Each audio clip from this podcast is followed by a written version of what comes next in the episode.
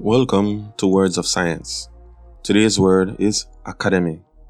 The ancient Athenian hero Theseus once carried off Helen of Sparta, who was later carried off by Paris, thus starting the Trojan War. And Helen's brothers Castor and Polydeuces went searching for her. Another Athenian, Academus, revealed her hiding place. For this reason, during the wars between Athens and Sparta, the Spartans, who held Castor and Polydeuces in special honor, always spared the site of the estate of Academus whenever they invaded Athenian territory.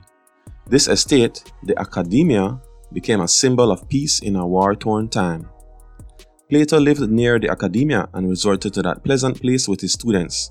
There, he taught for 50 years and his successors for another 800. The Academy, as we call it, was the most famous school of antiquity, and some schools still call themselves academies today as a result. Usually, the term is now applied to college preparatory schools. The term academic is applied to anything pertaining to these academies, particularly to the type of learning they encouraged.